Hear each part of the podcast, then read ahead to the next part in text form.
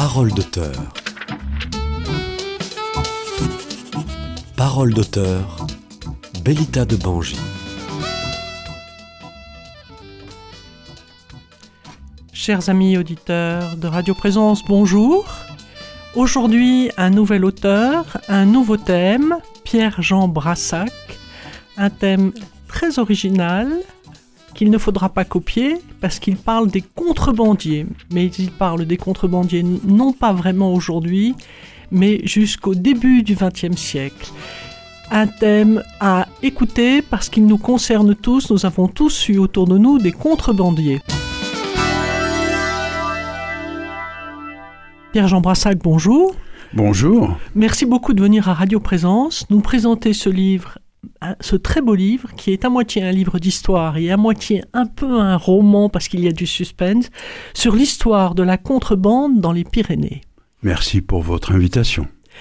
Alors, Pierre-Jean Brassac, euh, je voudrais un petit peu vous présenter à nos amis euh, auditeurs de Radio Présence qui ne vous connaissent pas. Vous avez écrit plus de 70 livres, romans, romans philosophiques, essais. Vous êtes, on pourrait dire, de la région et pas de la région, puisque vous habitez à Revel maintenant, mais vous avez aussi pas mal écrit sur les Pyrénées, sur la région, sur l'Ariège et sur beaucoup d'autres endroits, parce que je voudrais que vous vous présentiez un petit peu.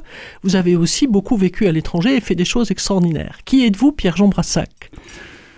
Alors, euh, extraordinaire, euh, j'ai euh, suivi mon petit bonhomme de chemin, effectivement, à travers plusieurs cultures, parce que c'est peut-être ce qui peut me présenter le mieux, c'est ma curiosité insatiable pour tout ce qui est culture nationale, régionale, locale.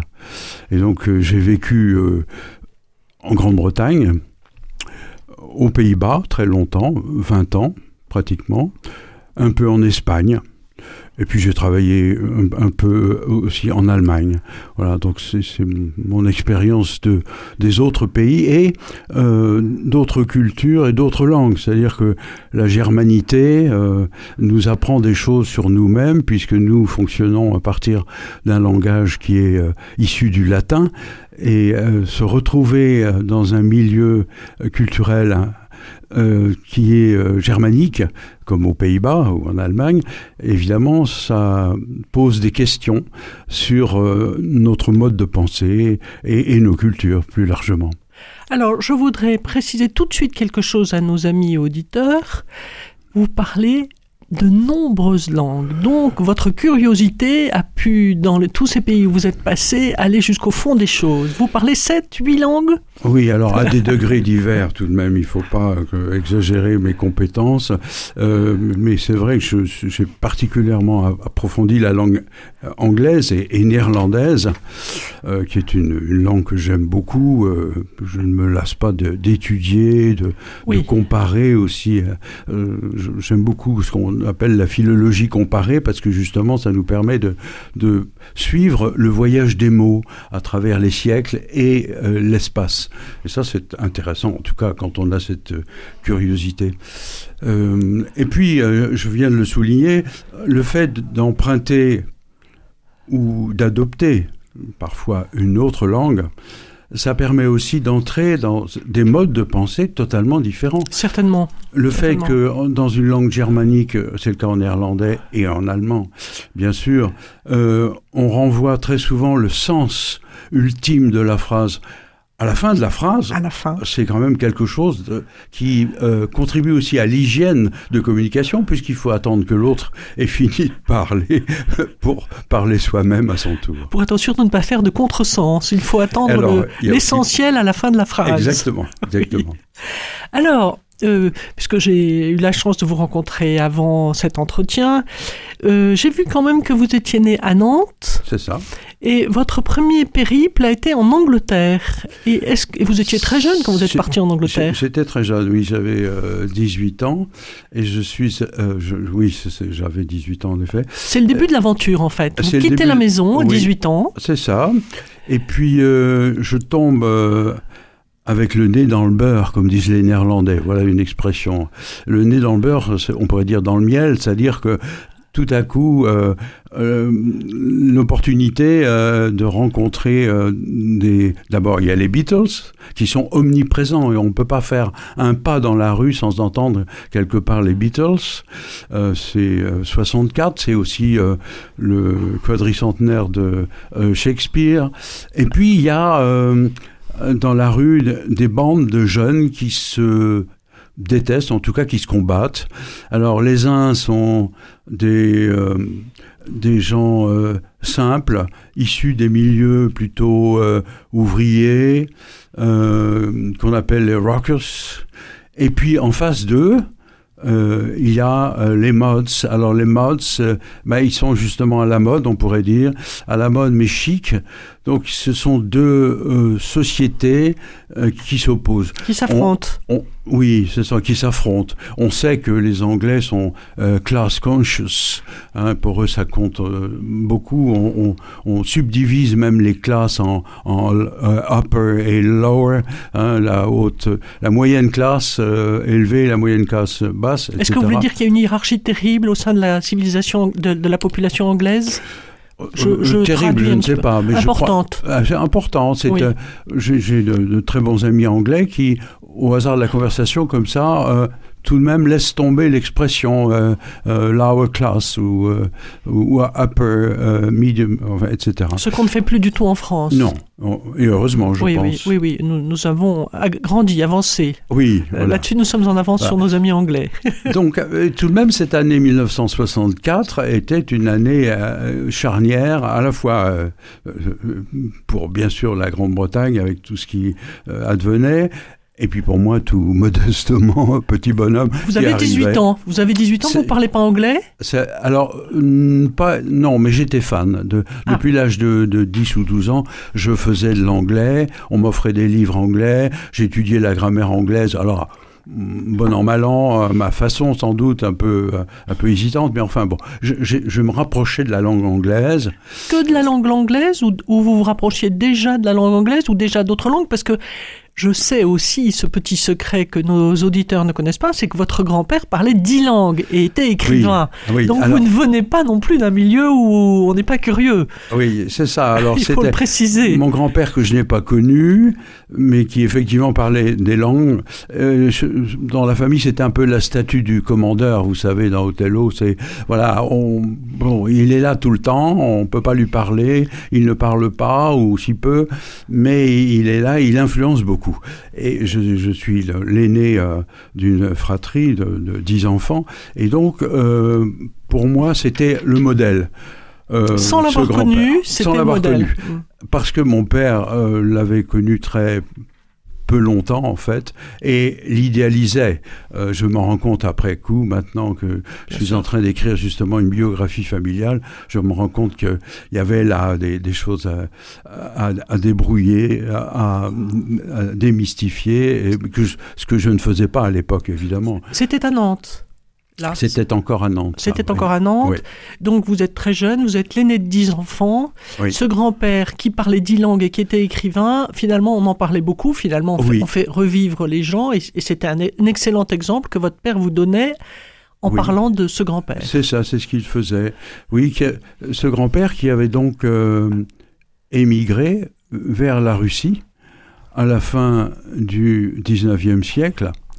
Euh, on parlait à l'époque euh, dans la haute société russe euh, volontiers le français.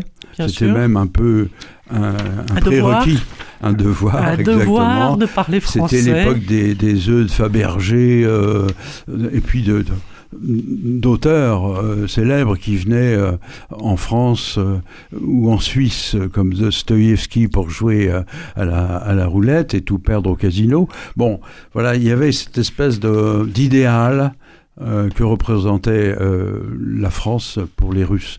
Et je pense que quand on s'installait en, en tant que Français à cette époque en Russie, on avait tout de suite un peu le bénéfice d'une image favorable. Pourquoi Ma grand-mère était, elle, euh, professeure de français à Kiev. Et c'est là qu'ils se sont Ah. rencontrés. D'accord, d'accord. Donc, euh, c'est quand même des gens très audacieux. Partir en Sans Russie, votre grand-mère pour enseigner le français et votre grand-père pour faire quoi? Alors lui, il était. Alors il Parce qu'il fallait qu'il parle russe Oui, tout à fait. Donc il, le il parlait parlait, russe il le parlait euh, très couramment. à une époque où personne ne parlait russe en France. est- sauf ceux qui étaient dans son cas, qui étaient passés par la Russie, mais euh, non, il y avait, c'était pas très. Moscou est quand même à 3000 km de Paris, et donc Oui. euh, il fallait un peu de temps.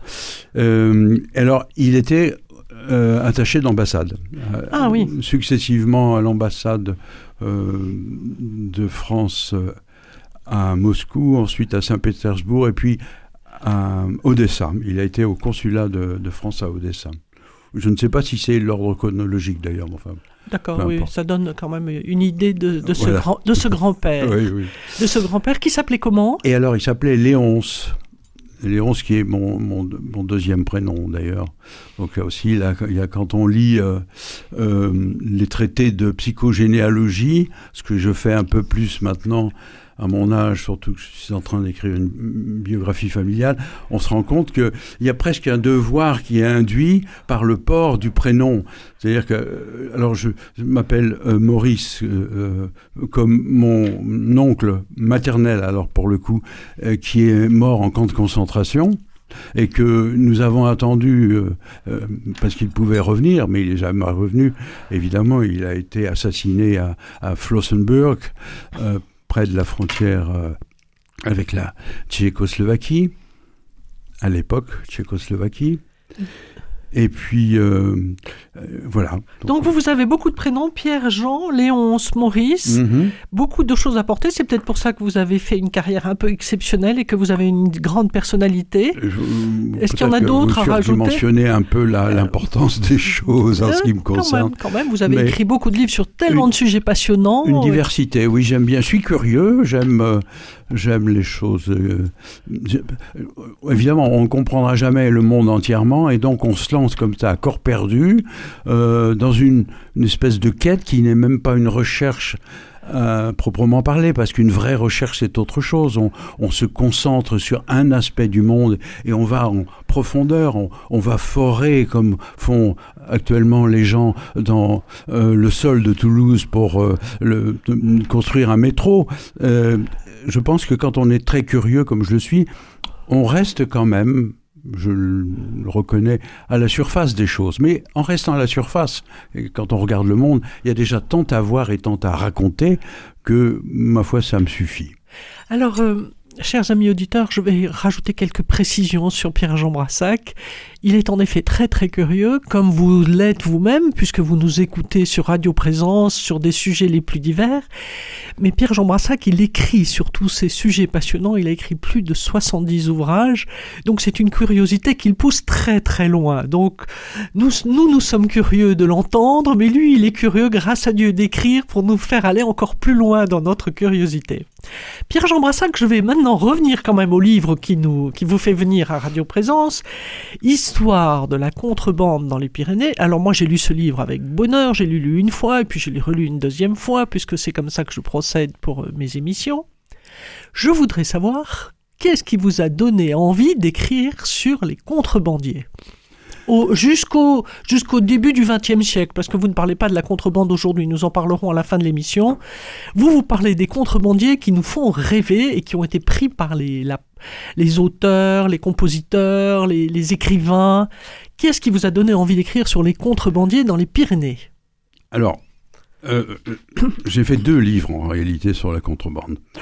J'ai Ah. fait un livre euh, très léger euh, qui s'intitule, qui s'intitulait, puisqu'il est épuisé, Les grandes heures de la contrebande, Ah et avec une inspiration beaucoup plus littéraire, moins historique.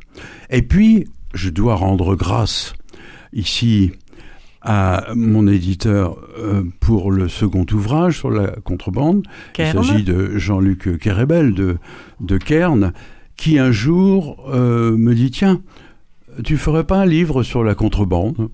Il n'y en a pas. Notamment la contrebande dans les Pyrénées et des deux côtés de la frontière. Euh, pourquoi pas?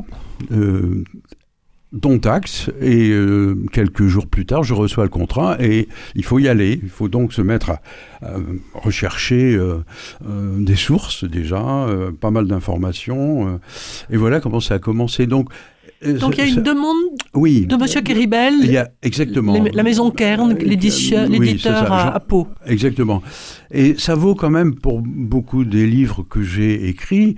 euh, ils ne sont pas tous euh, des euh, désirs spontanés d'écriture.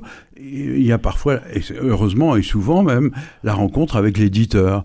J'ai eu dans ma petite carrière là d'auteur à peu près une, euh, une quinzaine d'éditeurs différents. Et certains, pas tous, m'ont donné aussi des idées ou m'ont passé une commande, tout prosaïquement. Ils vous ont fait confiance et ils avaient raison. Et euh, parce que, bon, moi, je, je vous découvre, euh, Pierre-Jean Brassac, Histoire de la contrebande dans les Pyrénées. Je me suis régalé et c'est une mine d'or, ce livre. Il y a énormément d'informations historiques. D'ailleurs, quand je suis allé à la fin du livre, quand je vois toutes les sources où vous avez été, vous n'avez pas feuilleté trois livres, vous n'avez pas feuilleté trois bouquins, Beaucoup de travail, oui. vous avez énormément travaillé. Donc c'est un livre profond et en même temps plein d'humour. Parce que ces contrebandiers Oui, sont tellement sympathiques. C'est amusant, mais oui. euh, mais d'ailleurs, euh, vous avez vu, que, vous le saviez avant, les contrebandiers sont des héros locaux, très souvent. Complètement. Là, dans votre livre, ça, ça, ça Au crève Pays les Basque, yeux. comme euh, dans les Pyrénées-Orientales et dans les Hautes-Pyrénées, euh, on le verra, les, le Pays Basque et les, les Pyrénées-Orientales sont des pays vraiment de la contrebande parce qu'il y a eu plus de contrebande pour une raison simple qui est orographique et qui Absolument. tient à- au relief. À la géographie du- de la région. Exactement. Bien sûr. oui, exactement. oui, oui. Donc, est-ce qu'on peut dire qu'il y a dans les gens des, de- des Pyrénées-Orientales et du Pays Basque, du, du- dans, les, dans les veines, il y a de- du sang de contrebandier? Euh, Moi, oui. personnellement, étant des Pyrénées-Orientales, Voilà. je peux dire que oui. Alors voilà, Je peux dire que effectivement, oui. il y a- ça- oui, parce qu'en fait, euh, comme toute activité humaine, la contrebande euh, engendre une culture, une culture qui se développe, qui, qui devient presque du patrimoine, euh, ou tout à fait du patrimoine en ce qui concerne la contrebande au Pays Basque, par exemple, et même peut-être dans une moindre mesure dans les Pyrénées-Orientales. Euh, vous l'avez vu euh, en lisant le livre, euh, certaines municipalités sont allées jusqu'à créer une société de contrebande. C'est quand même fort de café, ça. C'est fort de café. Ah, voilà, Mhm. et euh, on peut les citer. C'est la municipalité de Banyuls avec le, le maire en tête, tout, suivi de tout son conseil municipal, qui crée une officielle société contrebandière. Vous entendez, amis auditeurs, vous entendez. Et ce n'est qu'au enfin, c'est au 19e siècle. C'est au 19e. Tout de même, c'est pas très très éloigné de nous. Donc la contrebande est reconnue par le maire et son conseil municipal. C'est ça. Ça, c'est dans les PO. Euh, dans euh, les Pyrénées-Atlantiques, à, à Sarre, le maire, euh, qui est euh, Paul Dutournier à l'époque, euh, décédé aujourd'hui, déclare ouvertement qu'il est lui-même contrebandier, parce que c'est à Sarre, pour lui et pour les habitants, le principal outil de travail. Oui, oui, parce que il faut voir qu'à l'époque, euh, les gens ne sont pas très riches Non, et que c'est une question de, de, se nourrir et de Tout à gagner un peu sa vie. voilà, euh, de jouer sur le différentiel de prix ou, Oui. ou sur la possibilité de se procurer certains euh, produits, certains articles qu'on ne trouve pas tantôt en Espagne, tantôt en France, comme euh, Oui. les tractions avant euh, euh, vers 1950 euh, en Espagne.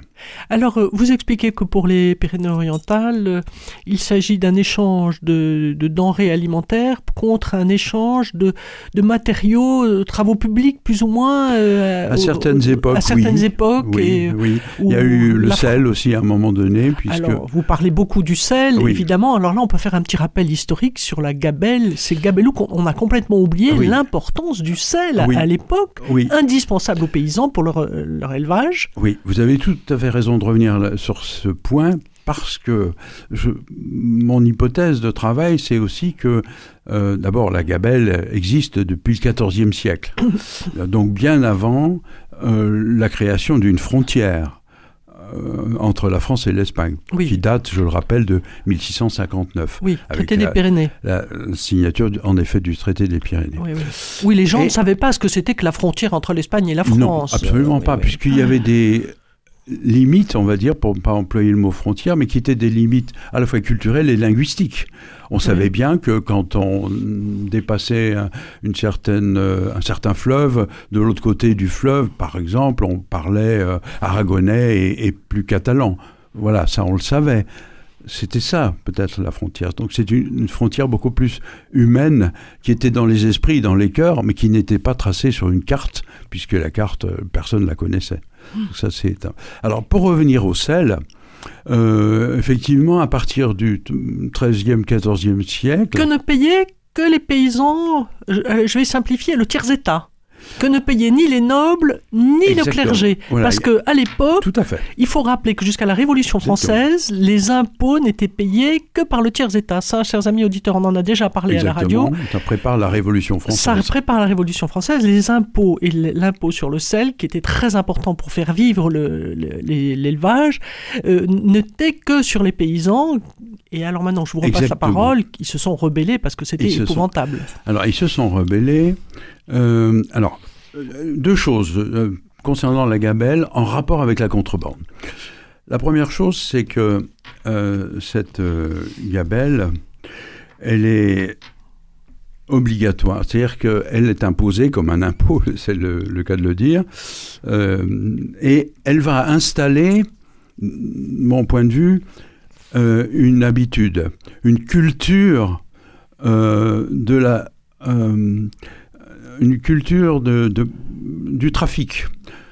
Parce que euh, on voit dans l'histoire de France que dans toutes les régions, à un moment donné, quand on veut euh, ne pas payer euh, la gabelle ou on veut, on veut ne pas être obligé d'acheter du sel, car la gabelle c'était aussi ça, c'était l'obligation d'acheter une certaine quantité de sel suivant les régions et à des taux d'imposition aussi différents, Variable selon les variables régions. selon les régions. Variable selon Voilà. les régions.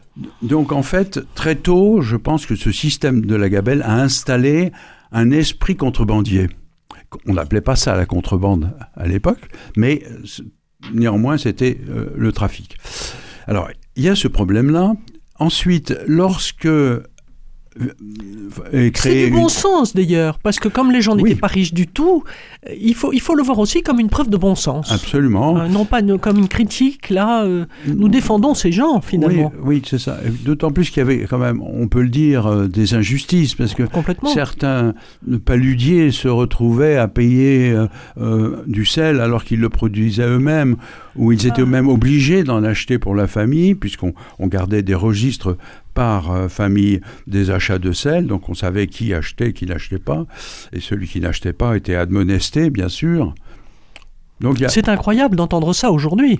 bien sûr, bien sûr. Incroyable. Donc c'est vraiment de l'histoire là qu'il faut connaître, chers amis auditeurs. Exactement. Et alors, en 1659, lorsqu'est signé le traité des Pyrénées, qui va créer une frontière euh, entre les, les deux mers, entre l'Atlantique et la Méditerranée, eh bien, euh, Ça, c'est sur le papier. Il faut bien préciser que c'est sur le papier, parce que pour Oui. les habitants, c'est complètement. euh, enfin, ils ne comprennent pas ce que ça veut dire. Euh, Pour Mais eux, non. rien ne va changer. Il n'y a pas de presse, il n'y a pas de radio, rien Non, du tout. Donc non, le traité des Pyrénées est signé entre les grands, voilà. les grands d'Espagne et les grands de France. Et, et- et Et- pour les paysans, pour les agriculteurs et les gens qui ont l'habitude de faire leur trafic, C'est, incompréhensible. Par exemple, on dit à la moitié des Basques, la moitié nord, on dit, de l'autre côté, ce n'est plus chez vous. Comment Voilà. c'est plus chez nous voilà, c'est Ben si, on se marie avec euh, les gens d'en face et vice-versa. Même chose, évidemment, dans le Roussillon ou dans, même bon, chose dans les PO. dans les PO, pour, pour le dire euh, plus vite. Oui. Donc, euh, cette, euh, ce Donc, traité des Pyrénées donc, renforce une habitude qui était déjà prise, qui était le trafic de part et d'autre. Par exemple, avant que la frontière n'existe, on importait dans les PO, mettons pour aller vite, euh, de la Catalogne du Sud, on importait du ciel. Puisqu'il y avait des mines, qui existent toujours d'ailleurs, euh, du côté de Gérone, des mines de sel. Euh, Ce qui fait que la- le sud de la France était prêt pour la contrebande. Quand Ah. est advenu le tracé de la frontière. euh, Parce qu'en fait, euh, on va renforcer le système des, des, des douaniers, qui ne sont pas encore des douaniers. Non. Pas Euh, encore, c'est trop tôt, pas Alors, au 17e. Alors, voilà, donc on est en plein 17e là. Hein. Là, quand, quand le, le traité est signé, nous, nous sommes au 17e, On a des gablous. D'accord Gablous, le nom indique assez que effectivement ils sont là pour contrôler le respect De la euh, gabelle. de la gabelle, n'est-ce Voilà. pas? Bon, voilà. Ce sont les douaniers, les premiers Ce douaniers. sont les premiers douaniers. Voilà. Tout les à fait, ouais. tout à fait. Alors, nous parlons là de la France, il faut parler aussi de l'Espagne, puisque Oui. de l'autre côté, ce sont euh, les carabiniers qui ont, euh, à partir de 1700 1659, euh, le rôle de surveillance de la frontière, et donc là aussi euh, de- des, des trafics. Il faut rappeler quand même que l'Espagne euh, exporte beaucoup d'or dans, dans toute l'Europe. Elle arrose euh, l'Europe du Nord euh, de, cet or qu'elle euh, fait a. venir euh, des Amériques, euh, des Espagnes au pluriel, comme, puisque le roi s'appelait était le roi des Espagnes. Alors, on considérait que tout ce pays, tous ces pays étaient donc partie intégrante de l'Espagne. Appartenaient à l'Espagne, alors Ah. qu'on les avait pillés et massacrés. Ah, bien Si sûr. je peux me sûr. permettre ce petit. Donc il y a eu très tôt euh, des trafics d'or. Qui, Plus, qui rapportait certainement beaucoup plus. oui, plus, plus que l'anis del Mono euh, dans les années 60. Et, et de chocolat peut-être aussi, puisque Qu'on ramenait rappelle- aussi de. je rappelle que Bayonne euh, était euh, très tôt, en, en France et même en Europe du Nord, euh, après l'Espagne, une, une capitale du chocolat. Ah, je ne savais pas. oui, Ah ça, là, reste, ça reste dans la conscience bayonnaise encore présent. Ah oui. Il y a d'ailleurs des, des confiseurs, des chocolatiers. euh, Qu'on faisait venir donc euh, de, de nos amis péruviens, de nos amis. euh, C'est ça, qui, qui, mais qui arrivait euh, sans doute souvent par l'Espagne, puisque c'est juste à côté, par la mer. Oui, bien sûr. mais à la longue qui arrivait directement d'Amérique centrale ou d'Amérique du Sud à Bayonne. Et Bayonne. donc le chocolat qui arrive à la cour de France aussi, c'est ça. qui oui. était un produit très cher à l'époque et qu'on ne servait qu'à la, Oui. à la cour du roi. Et, et dont on ne savait pas trop quoi faire euh, quand on regarde les différents usages. Est-ce qu'on le boit euh, Est-ce qu'on le fait bouillir? Est-ce qu'on met du sucre? Est-ce- Qu'est-ce qu'on fait de ce Ah, Ça semble être euh, extraordinaire.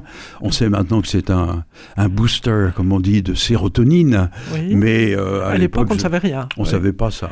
On ne Oui. savait même pas comment le consommer, puisque euh, les natifs euh, en Amérique du Sud le consommaient de façon sans doute au- aussi très différente de celle qu'on a connue en Europe. Alors, chers amis auditeurs, nous allons faire une petite pause. Nous allons, euh, parce qu'il y a tellement de choses à dire autour de la contrebande et Pierre-Jean Brassac est tellement passionnant, nous allons écouter un morceau de musique de Carmen autour de- qui s'appelle le chant des contrebandiers.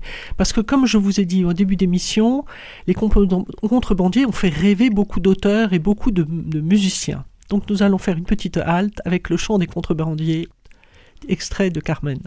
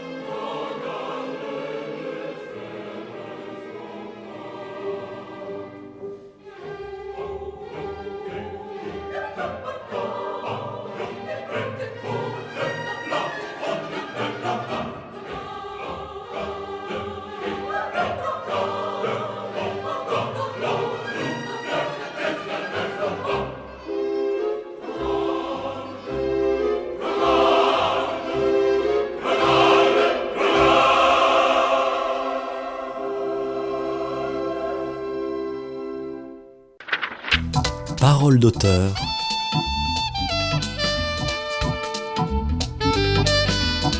Bellita de Bangy.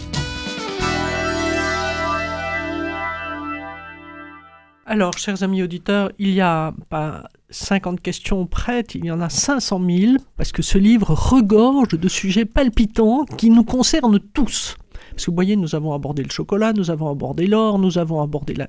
Enfin, tout ça qui sont des produits de contrebande et que nous utilisons euh, tous- les jours. Enfin, oui, tous les jours en ce qui concerne le chocolat. Et je voudrais euh, quand même vous poser, euh, parce qu'on fait un petit retour historique, parce qu'il faudra que nos amis auditeurs achètent le livre Histoire de la contrebande dans les Pyrénées, donc on va pas raconter tout le bouquin, mais on va les inciter au rêve.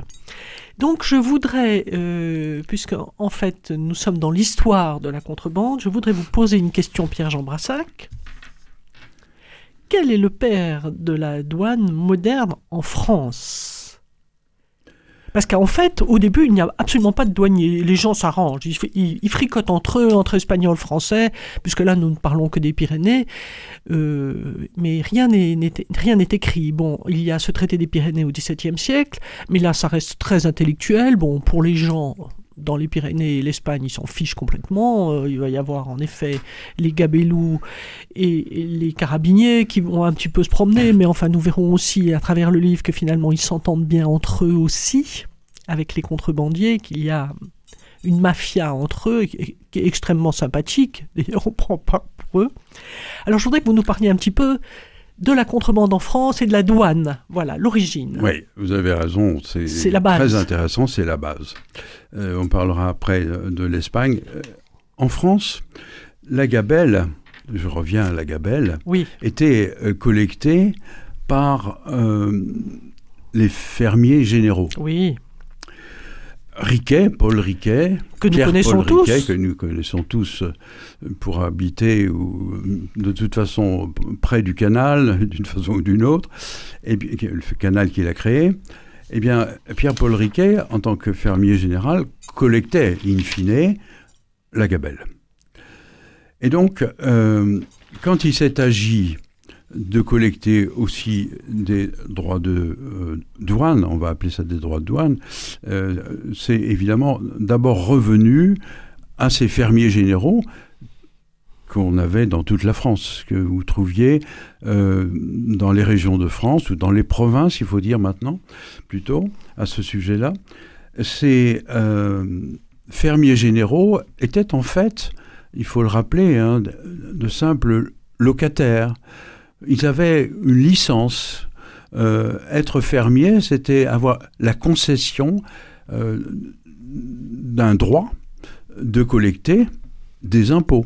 Oui, à l'époque, il n'y avait pas d'examen comme aujourd'hui pour être inspecteur des impôts, où on passe Non. des tas de concours. Non, on achetait, euh, on achetait simplement une euh, licence et on devenait fermier général. Il fallait beaucoup d'argent. Il fallait mais, déjà être riche alors. mais il fallait être riche, mais ça représentait aussi beaucoup d'argent après, puisque comme ah oui, on après sait, on devenait colossalement riche. euh, voilà, Pierre-Paul Riquet, on connaît son château, on sait qu'il a Sa quand fortune. Le, le roi euh, a fait défaut à propos du financement du canal, c'est lui qui a dit oh mais je vais le financer, qu'à cela ne tienne. Bon, donc c'était peut-être pas aussi simple que je le dis maintenant, mais enfin voilà, c'était tout de même une fortune colossale, Colossal, colossal. que celui du euh, fermier général. Oui, oui, oui. Oui, ça c'est sûr.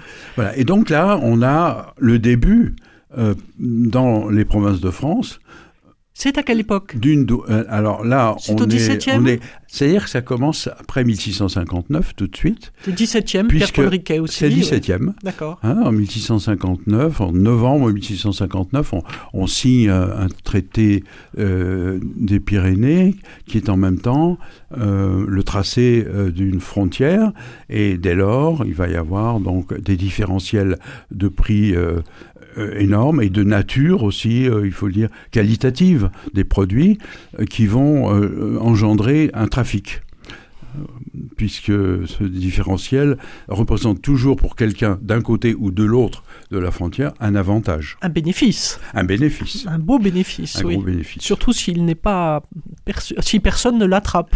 Ça, oui, ouais, le, Parce que- le tout. ça- Parce que les, les- il y, en a avait quand même beaucoup d'attrapés, mais je pense que la plupart ne sont pas attrapés justement. C'est bien le, le drame, je pense, du douanier, enfin, de savoir que de toute façon, euh, jusqu'à notre époque, euh, euh, quoi qu'il fasse, tous les efforts et, euh, et d'imagination aussi qu'il qu'il puisse entreprendre, et ma foi, euh, il y a toujours une partie qui échappe au contrôle. Oui, alors je vais faire un petit parallèle avec aujourd'hui. Oui, Euh, parce qu'en réalité, le contrebandier, euh, la contrebande, ça existe aussi aujourd'hui à des échelons considérables oui, qui coûtent très très cher à la France. Et ce qu'il faut dire, c'est qu'au XVIIe siècle, l'école n'était pas gratuite, les hôpitaux n'étaient pas gratuits, et donc les gens ne comprenaient pas l'intérêt de payer la gabelle. Euh, Ouais. Voilà. Alors qu'aujourd'hui, quand on les, les contrebandiers, puisqu'il y a encore des contrebandiers, mais sur des montants considérables, c'est ça. Bercy est donc en manque, la France est en manque, et alors ce sont nos hôpitaux, nos écoles et nos routes qui manquent. Donc à l'époque, il n'y avait rien pour personne, sauf pour les gens qui s'en mettaient dans les poches, tandis qu'aujourd'hui, la contrebande qui est extrêmement importante, et alors nous allons faire un saut au XXe siècle, au XXIe siècle, Pierre Jean Brassac, puisque dans votre livre vous parlez aussi du XXIe siècle, bien sûr. on va parler de la contrebande, une des plus importantes en France aujourd'hui, qui est celle des cigarettes. Une des plus importantes. euh, Puisqu'une cigarette sur trois en France vient de la contrebande. Oui, oui. Aujourd'hui, quand vous fumez Mais- une cigarette, oui, une sur trois vient de la contrebande, donc ce sont des taxes considérables qui échappent, échappent. à Bercy. absolument. Et donc à vos écoles, à vos hôpitaux à et, et à la restauration de nos routes, de nos églises, de nos bâtiments. Absolument. Alors je vous donne la parole parce qu'aujourd'hui, il y a une contrebande énorme. Alors qu'il y a maintenant des traités, des, contre- euh, des douaniers qui ont pignon sur rue, des voitures, des, des moyens considérables, mais les- les- la contrebande est à, à des échelons euh, financièrement euh, dix fois plus importants qu'autrefois. Absolument. Alors, effectivement, euh, vous avez raison de le souligner. Oui, on passe à aujourd'hui, là, on, est passé au passe à 21e. aujourd'hui, donc euh, c'est comme un. Je vois un entonnoir en vous entendant parler, très large en haut, avec une multiplicité incroyable de produits. euh, d'articles qui passent la frontière et puis tout à coup euh, eh bien euh, il ne reste plus que quelques catégories de produits. Moi, j'en vois trois principalement. Alors, bien sûr, il y a de l'alcool. Euh, bien sûr, il y a d'autres produits, mais c'est complètement anecdotique, d'autant plus que depuis... Là, on parle de la frontière entre l'Espagne et la France. Depuis 1900 1994, euh, la frontière est ouverte, comme Oui, oui. chacun sait. Sauf précisément, et on en revient à votre remarque, euh, sauf entre Andorre et la France, où là, il y a quand même des quotas à respecter. Vous ne pouvez pas, en principe, euh, revenir d'Andorre avec une camionnette chargée de cartouches de cigarettes. Oui, en principe. oui, Alors. D'ailleurs, il y a des douaniers encore qui surveillent et qui arrêtent sur la route bien aujourd'hui. sûr, bien sûr, Oui. puisque voilà, la- la- la- Andorre euh, ne fait pas partie euh, euh, dans la même, euh, avec le même statut pas le même de l'Union Mm. euh, européenne. Mm. Donc, euh, du point de vue douanier, ça, ça pose un, un problème. Alors, donc, je vois principalement pour le 21e siècle, euh, peut-être par ordre d'importance, tout de même les drogues. Eh oui, hélas. Voilà, d'importance euh, économique et faussement économique. Hélas. Voilà. Ensuite, euh, vous avez raison, le, tabac, le tabac d'Andorre, il, y a des opérations que je décris dans le livre qui sont euh, des opérations destinées euh, à stopper les go fast. Les go fast, je, vais définir euh, le, mot dans un instant, mais avec des moyens extraordinaires. Donc l'enjeu, on le voit bien, est très important. Et puis il y a une autre catégorie, ce serait la troisième, à mon point de vue, ce qu'on appelle les précurseurs, c'est-à-dire ces produits chimiques qui sont ah des produits ordinaires de la chimie et qu'on utilise pour des tas d'autres usages que pour la fabrication des drogues. Par exemple, euh, le permanganate de potassium, qui est quand même un produit euh, que tout le monde connaît, que tout le monde a utilisé une fois, euh, étant boy scout par exemple, pour purifier l'eau, tout simplement en en mettant un petit peu... Les petites pastilles Des, pastilles, des critères, voilà. Oui, oui, oui mais si un douanier voit un, camion passer chargé de, de permanganate de potassium, il a deux, deux idées en tête. Euh, est-ce que c'est une euh, des questions en tout cas, euh, c'est une société chimique qui fait un, commerce régulier ou bien est-ce que c'est pour fabriquer de la drogue Parce qu'il y a dans la drogue du permanganate pour la cocaïne notamment, on utilise, ah, je crois. Mais euh, avec ça, des dizaines d'autres précurseurs, comme on les appelle, qui sont, on les appelle précurseurs parce qu'ils ils, ils, interviennent avant le, produit fini, euh, drogue, euh, que ce soit cocaïne ou autre, ou ecstasy, ou voilà. D'accord. Et là, le, le volume en chiffre d'affaires, le volume économique euh, du commerce de drogue qui subsiste, donc le euh, trafic de drogue euh, entre l'Espagne et la France était considérable, considérable. Ah oui Toujours considérable. Ça vient d'où De quel pays à l'origine? Parce que c'est pas l'Espagne qui produit spermanganate. Non, alors bon, l'Afrique n'est pas loin. Oui. il y a, des mines. Vous avez pays du Maghreb ont des mines. côté de de la mer, c'est-à-dire en face d'Algeciras, vous avez quand même toute la région de, de, de Chawen, chef Chawen, qui est le, Rif, le Rif qui est connu comme un, lieu de culture euh, euh, de, du cannabis, oui. Euh, et, bien d'autres encore. Oui. Je crois qu'il y a aussi un produit dont nous n'avons pas parlé, ce sont les armes aussi, qui font partie de la contrebande. Oui. C'est malheureusement un marché très important. Alors moi, je voudrais ajouter sur les cigarettes, parce que j'ai creusé un petit peu de mon côté, parce que je, je suis quand même très intéressé par ce sujet. J'ai vu qu'il y avait des cigarettes qui étaient produites en Europe en Ukraine, euh, dans ces, dans ces pays, en Pologne. Aussi. Des, et qu'il y avait une contrebande énorme encore euh, avec les pays d'Europe. Euh, voilà, parce que nous, en France. De la contrefaçon, peut-être aussi, parfois. Et alors, la contrefaçon, parce que j'ai lu que ces cigarettes, donc une sur trois qui, qui vient de. Qui, qui est consommée aujourd'hui en France, qui est de la cigarette de contrebande, est pleine de produits toxiques. Oui. Ah alors ça, alors là, j'ai relevé des noms savants ah que je vais vous lire parce que moi, ça m'a fait peur. Du propiolide, il y en a plus 6% par rapport aux cigarettes normales, et du crotonide, voilà, plus 2%. Eh enfin, des mots savants, euh, excusez-moi, chers amis auditeurs. enfin, donc, faites attention quand vous achetez vos cigarettes. Non seulement vous vous empoisonnez les poumons, mais en plus, vous empoisonnez euh, votre organisme avec ces produits chimiques qui sont ajoutés. Et donc, qui sont reconnus, ces, ces, chiffres, je les ai trouvés sur le net. Enfin, bon. Euh, Alors, il y a aussi du, du commerce de Civelle, par exemple. Ah, je ne sais pas du tout ce que c'est, oui. Alors, c'est à grande échelle. Qu'est-ce que c'est, là Il en est question. Les civelles, c'est ce qu'on appelle euh, en, en béarnais ou en occitan, je sais pas, le épibal. Euh, c'est la petite anguille.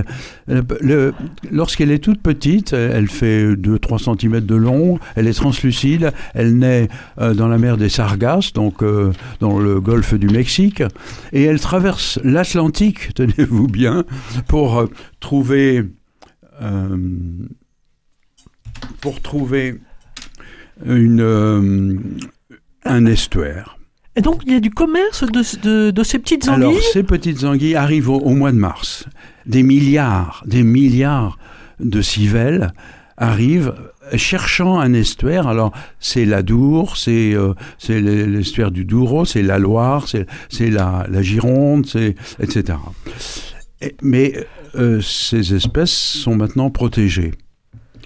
Et donc, Mais qui achète ça?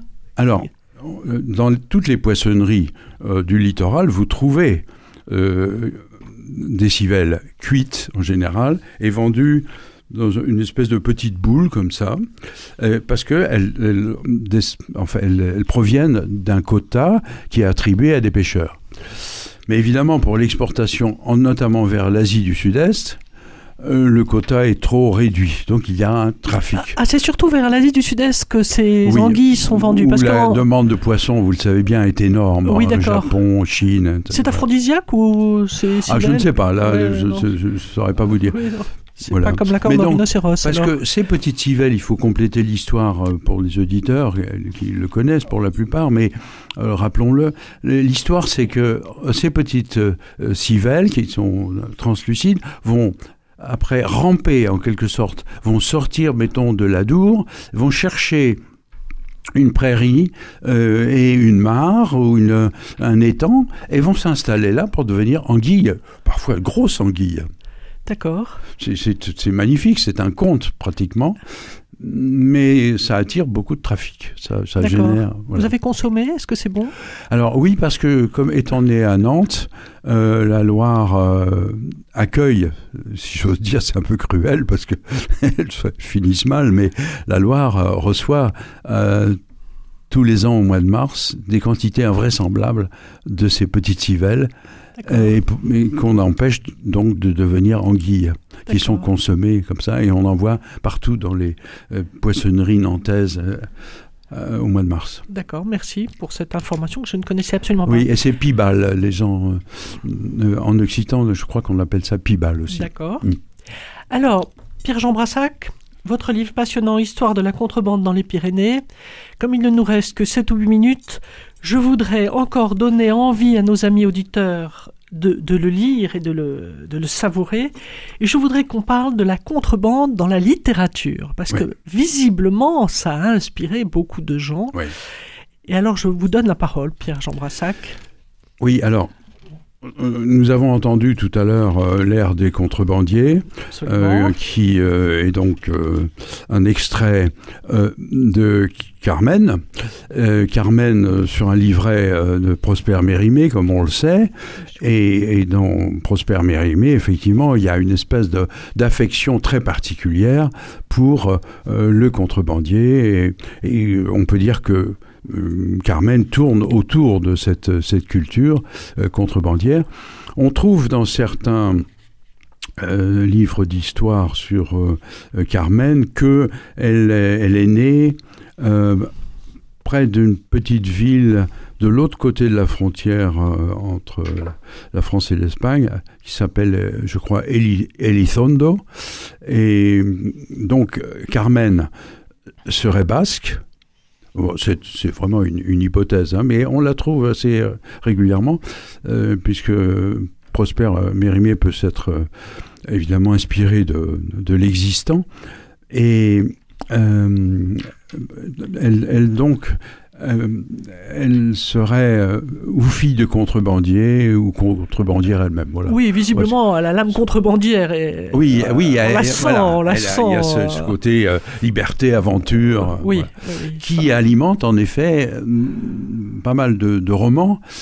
alors il y a l'autre roman phare de la littérature contrebandière, c'est évidemment le livre de Pierre Loti. Bien sûr. Ramuncho. Voilà. Ramuncho qui est un, héros euh, au grand cœur. Il faut absolument qu'il soit au grand cœur, d'ailleurs. Mais c'est intéressant parce que euh, ça exprime le sentiment général euh, du Pays basque vis-à-vis du, personnage du contrebandier. C'est-à-dire qu'il ne peut pas être autrement. Il y a un côté condottière, mais c'est un aventurier. On l'aime. On l'aime. On l'aime. Basques. On l'aime et il aide aussi euh, à vivre mieux. Euh, il, euh, permet à sa famille de se nourrir, d'acheter des vêtements neufs et Dans son genre, c'est un, un héros. Un petit héros. C'est un petit héros. Un petit héros et aimé par la population. Et ce Ramuncho, j'ai même vu qu'il y avait des Basques qui appelaient leurs enfants Ramuncho. Oui, oui, oui c'est euh, très affectueux, très affectif. Euh, on peut pas. Ça prouve quand même. Euh, alors, je voudrais citer dans les auteurs qui ont parlé de, donc, de, de, la contrebande, il y a évidemment. Enfin, non, il n'y a pas évidemment, parce que moi je ne le savais pas. il y a Arthur Rimbaud. Oui Guillaume Apollinaire, Absolument, oui. Edmond Rostand, Joël Bousquet pour les gens de la région Oui. aussi. Des, euh, Joël Bousquet de Carcassonne. Voilà, Joël Bousquet que les gens d'ici connaissent de sa maison euh, aux 100 fenêtres, a parlé aussi C'est donc ça. oui. des contrebandiers. Donc le livre de Pierre Lotti, euh, Ramuncho, est absolument à découvrir aussi. Oui. Alors je voudrais ajouter quelques précisions sur ce livre que j'ai entre les mains. Je voudrais vous dire, chers amis auditeurs, que non seulement c'est à, lire parce que c'est passionnant, mais il y a en même temps de très très belles images, de très belles reproductions en couleur et en noir et blanc qui vont vous faire rêver, qui vont vous faire aimer les contrebandiers jusqu'au début du XXe siècle, parce qu'au XXIe siècle, il ne faut plus aimer les contrebandiers, enfin ceux qui font le trafic dont nous avons parlé On tout ne à peut l'heure. plus les aimer, non. On ne peut plus les aimer parce qu'il y a aussi le trafic du humain qui est quand même quelque chose d'épouvantable. Donc je voudrais terminer aussi cette émission. Merci beaucoup Pierre-Jean Brassac d'être venu. Je voudrais parler de votre éditeur Kern parce que euh, c'est lui qui vous a donné cette bonne idée d'écrire ce livre passionnant et beau. Euh, Pierre-Jean Brassac, pouvez-vous nous dire où sont les éditions Kern? Je crois qu'elles sont à Pau. C'est ça. Et euh, Ou à. Morlas, plus exactement. Voilà, à côté de Pau. À côté de Pau. Et nous avons eu plusieurs fois des auteurs qui ont fait des livres passionnants, euh, historiques, en fait, des livres historiques sur la région, puisque Kern aime bien la ré- défend la région. Et euh, voilà, je vous remercie Pierre-Jean Brassac d'être venu et merci aux éditions Kern d'avoir permis de l'impression de, de- et l'écriture de ce livre passionnant, Histoire de la contrebande dans les Pyrénées. Chers amis auditeurs, vous allez vous régaler et les yeux et en le lisant. Grand merci à vous. merci à vous, Pierre-Jean Brassac.